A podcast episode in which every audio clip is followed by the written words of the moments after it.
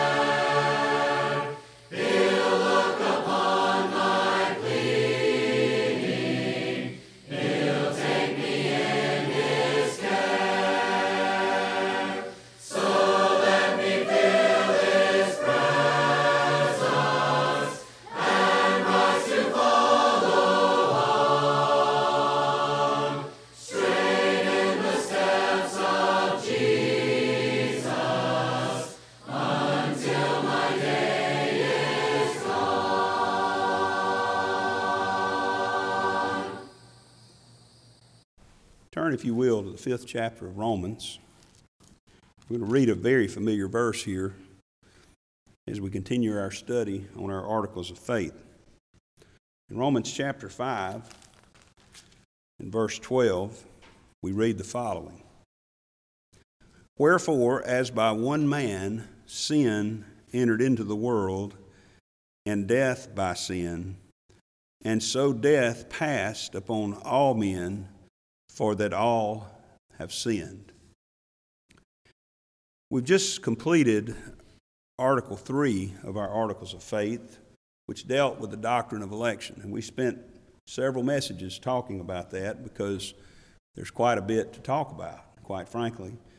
A lot that needs to be covered when we talk about, first of all, the fact that the doctrine of election is in the Scripture.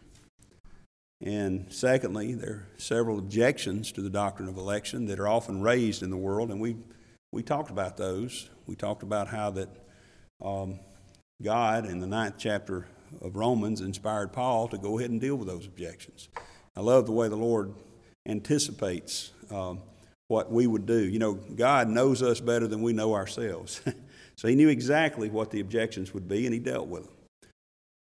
But this morning, I want to move on to the fourth article of faith, which answers the question why is election necessary?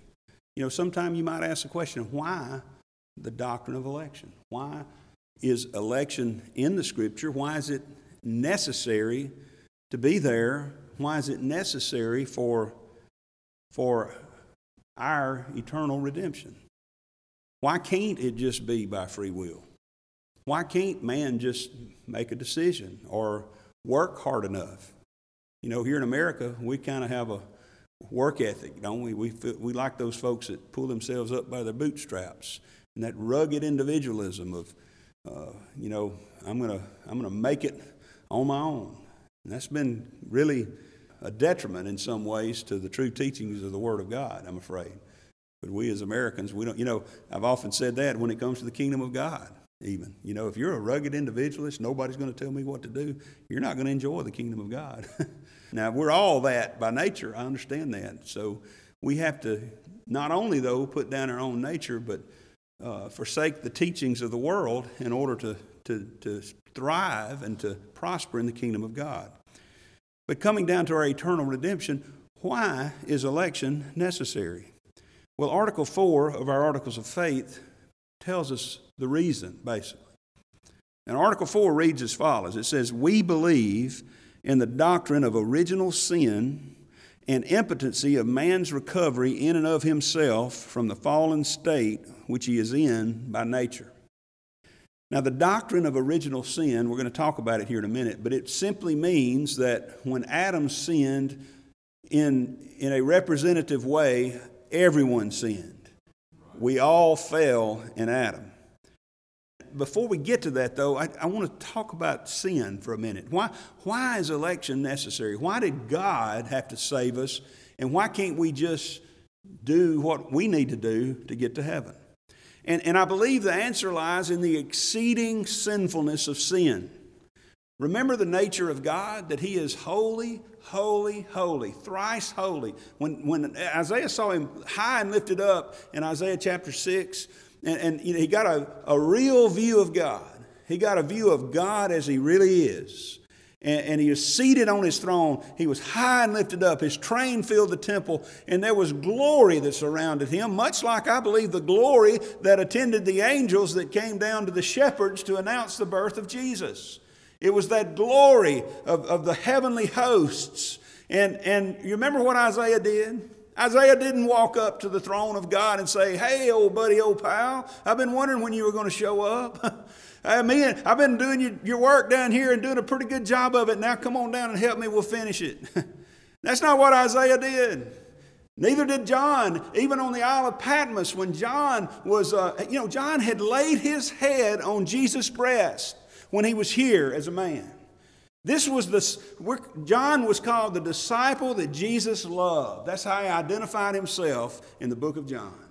But when, when Jesus showed up in his glorified state, his friend, his friend who he had taken comfort from and, and loved so dearly, when he showed up in his glorified state, John didn't run up to him and throw his arms around him and say, Man, I've been waiting on you. It's about time. John fell at his feet as dead. Isaiah cried out, Woe is me, for I am undone. For I am a man of unclean lips, and I dwell in the midst of a people of unclean lips. Isaiah and John and even Ezekiel and all those who ever saw God in his glory, anyone who ever was in the presence of God high and lifted up, they recognized the exceeding sinfulness of sin and the the contrast between our condition and the position of God, the holiness of God. As a matter of fact, I believe the whole Old Testament, leading up and culminating in the law and the temple worship, the whole Old Testament, uh, Old Testament worship, the Old Testament economy was given to us to show us just how exceeding sinful sin really is with every bleat of a sacrificed lamb, with every eh, with the bloody flow of that Kidron brook over there, with the, the harshness of the law and the, and the penalties therein. Everywhere we look, we see the exceeding sinfulness of sin. Over in Romans chapter 7, Paul begins to deal with the law and himself when compared to the law. In verse 7, Paul says, What shall we say then? Is the law sin? You know, we look on the law sometimes as a bad thing. Sometimes we say, Oh, that old law. Oh, that law. You know, everybody wants to blame the law. The problem's not the law. The problem is us. We're, we're told later on that uh, the law is spiritual. The law was a good thing, but I'm carnal, Paul says, sold under sin. He says in verse 7, What shall we say then? Is the law sin? God forbid. Now here's now listen to this. Nay, I had not known sin. That didn't say he wouldn't have been a sinner. But he said, I wouldn't have known sin but by the law, for I had not known lust. He had lust, but he wouldn't have known it, except the law had said, Thou shalt take, thou shalt not covet. Let's keep reading here and we'll see some important truths about what the law, the purpose of the law. But sin, taking occasion by the commandment, wrought in me all manner of concupiscence, for without the law, sin was dead. In other words, I didn't recognize sin. I didn't understand just how bad it was. Now, I understand, let me just stop here and say, I understand that in every regenerated child of God, there is a conscience. The law is written in their hearts, and, the, and, and there's a sense of sinfulness there when you do something wrong. I understand that. If you've been born again, you have a sense of sinfulness when you do something wrong, but you don't understand the exceeding sinfulness of sin until you understand what God's word really, really says. Do you remember when, uh, when Josiah, the young king, the temple worship had been shut down for about two generations, two kingships? And, and it had been destroyed, and, and, and idols had been set up in the temple and outside the temple, and the true worship of God had been forgotten. But when that young king took the throne, he sent them in there to clean out the temple, and they found the book of the law in the temple. Isn't that, something? that that's, a, that's a message in and of itself. I can't find my Bible. Where is it? Where's my Bible? Well, it's at church. means you hadn't been there to get it if, if that's where you, where you lost your uh, where you lost your Bible. But anyway, they lost the book of the law in the temple. And when he found the book of the law and they brought it out and they read it to him, that young king, who was a godly king, repented in sackcloth and ashes because he was finally recognizing just how bad he was, just how far off the mark he had, he had gone. And you see, the purpose of the law is to point us to the exceeding sinfulness of sin. As we continue reading there, he says in verse 9, For I was alive without the law once but when the commandment came, sin revived and I died. In other words, I lived like I wanted to and it didn't bother me too badly. But then I saw the law and I realized how far off I was. And the commandment which was ordained to life, I found to be unto death. For sin, taking occasion uh, by the commandment, deceived me and by it slew me. Wherefore the law is holy. People want to blame the law, it's not the law's fault. The law is holy and the commandment holy and just and good. Was then that which was good made death? Unto me. God forbid. Now listen. But sin, that it might appear sin, working death in me by that which is good, that sin by the commandment might become exceeding sinful. Let me just, as an aside, say this. Do you know one of the most important things that you can get out of coming to church? It's a sense of just how great sin is in the sight of God. That's one of the most important things that we can learn here. And I, if, if you're not learning it at the church you're going to, you need to change churches. because, like Brother Lonnie Mazingo said the other night when he was preaching, he started telling us how wicked sinners we were. And he said, You know, there's just a few people, primitive Baptists among them, that'll amen that. I, I, amen. I am an exceeding sinful sinner, but I have an exceeding great Savior, you see. That's the beauty of understanding grace and understanding how exceeding sinful is. So he says here that the commandment shows us that sin is exceeding sinful. And that word exceeding sinful means especially wicked, preeminently sinful. And that reminds us, does it not, of what we're told about God. Like, for instance, over in Habakkuk chapter 1 and verse 13, we're told that God is of purer eyes than to behold evil and canst not look upon iniquity. That doesn't mean he doesn't see it and know what's happening, but he will not tolerate it in his, in his presence. There is no wicked thing that can exist. I believe if we were to show up in the presence of God right now in the condition we're in, I just think we would be zapped away. I don't, we couldn't stand it. We'd just be obliterated because God cannot abide sin. Sin is exceedingly sinful. Sin is an abomination in His sight. It is an abomination. He tells us over in, I believe, Proverbs chapter 6, he lists seven things that God hates, and he says that are an abomination in his sight. Now, that's, that's pretty bad. That literally means a disgusting or an abhorrent thing. It's not just that he's mad about it or he's scared of it or he doesn't want to see it, he's disgusted by it. You know, over there in uh, Ephesians chapter 4, where he talks about the corrupt communications coming out of our mouths, that word corrupt there means putrefied, rotten. Some of us that live on a farm know what it's like to walk up and find a dead cow or some kind of dead animal that's been there for a while, and it's disgusting. It's putrefying. It's putrefied, and it repulses us, and that's the way it is with God and sin. I, I, let me say, well, preacher, I do some good works. I have some righteousnesses that that, that I think I could lay up on the altar of eternal redemption uh, on my behalf. Let's, let's just see what the Lord thinks about those righteousnesses.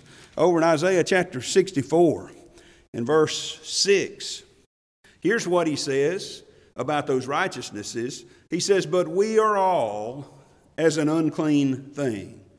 Well, we're starting out pretty bad, aren't we? So something's wrong with us inherently, innately. We are all as an unclean thing, and all our righteousnesses are as filthy rags.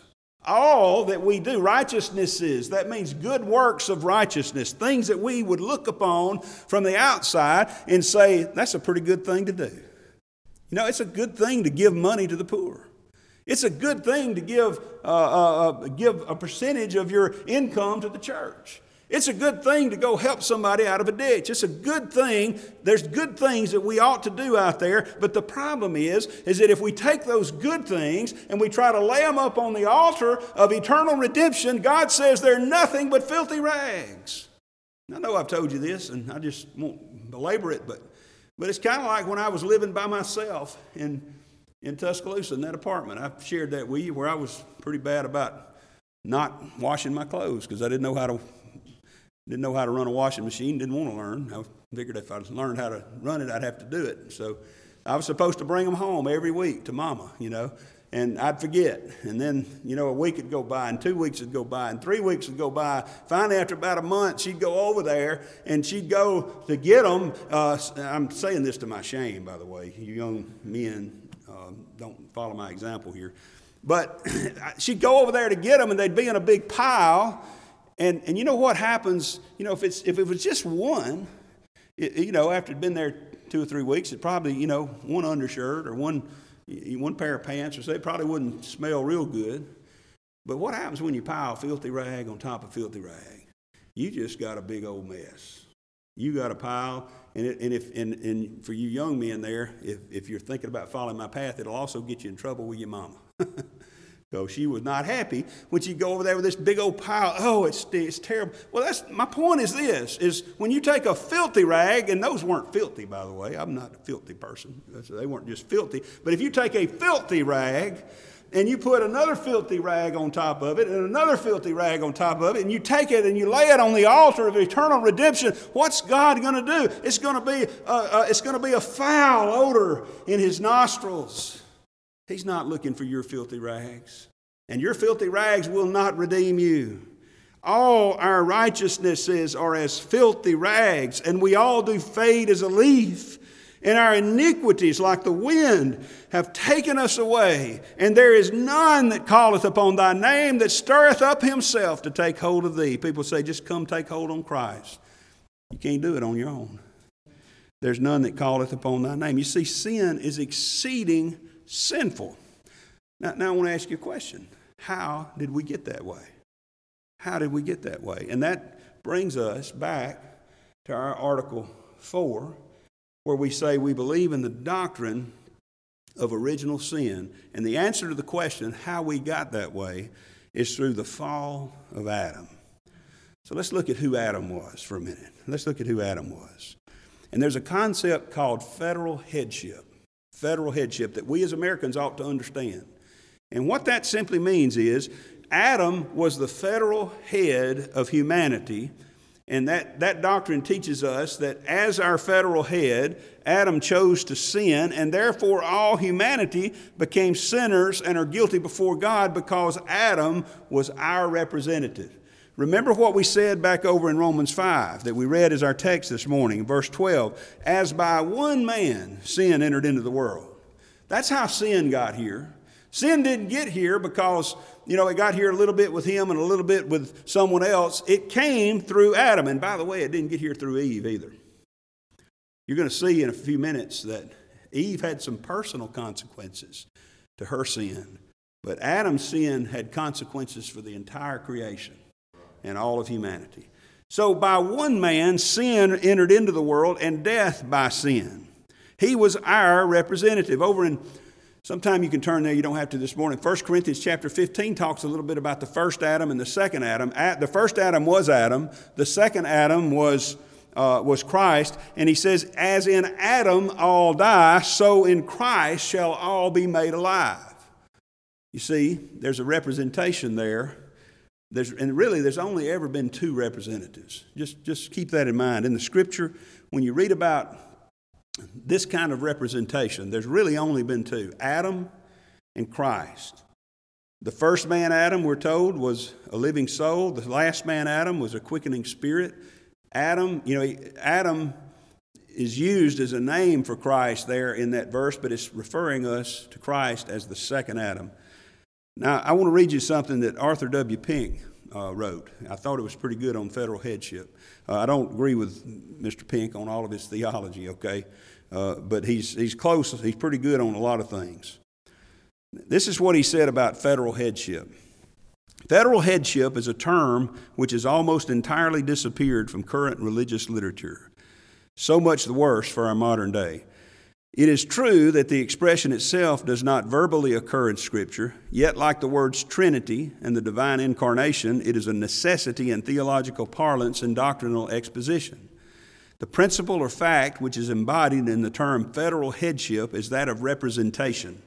There have been but two federal heads, Adam and Christ, with each of whom God entered into a covenant.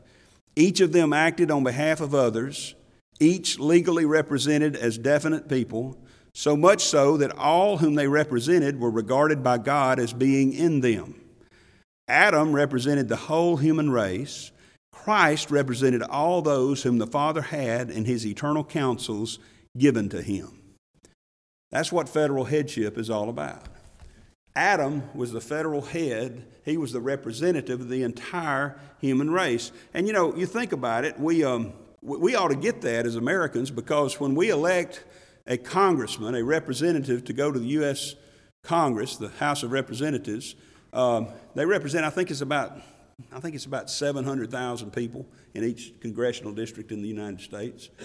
So we elect someone from our district to go to the House of Representatives. The whole constituency from the district doesn't go up there.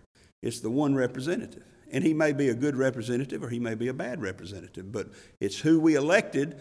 He goes up there. And, and so, for instance, if Congress declared war today, we could go around and say, we are at war with Russia or whoever they declared war against.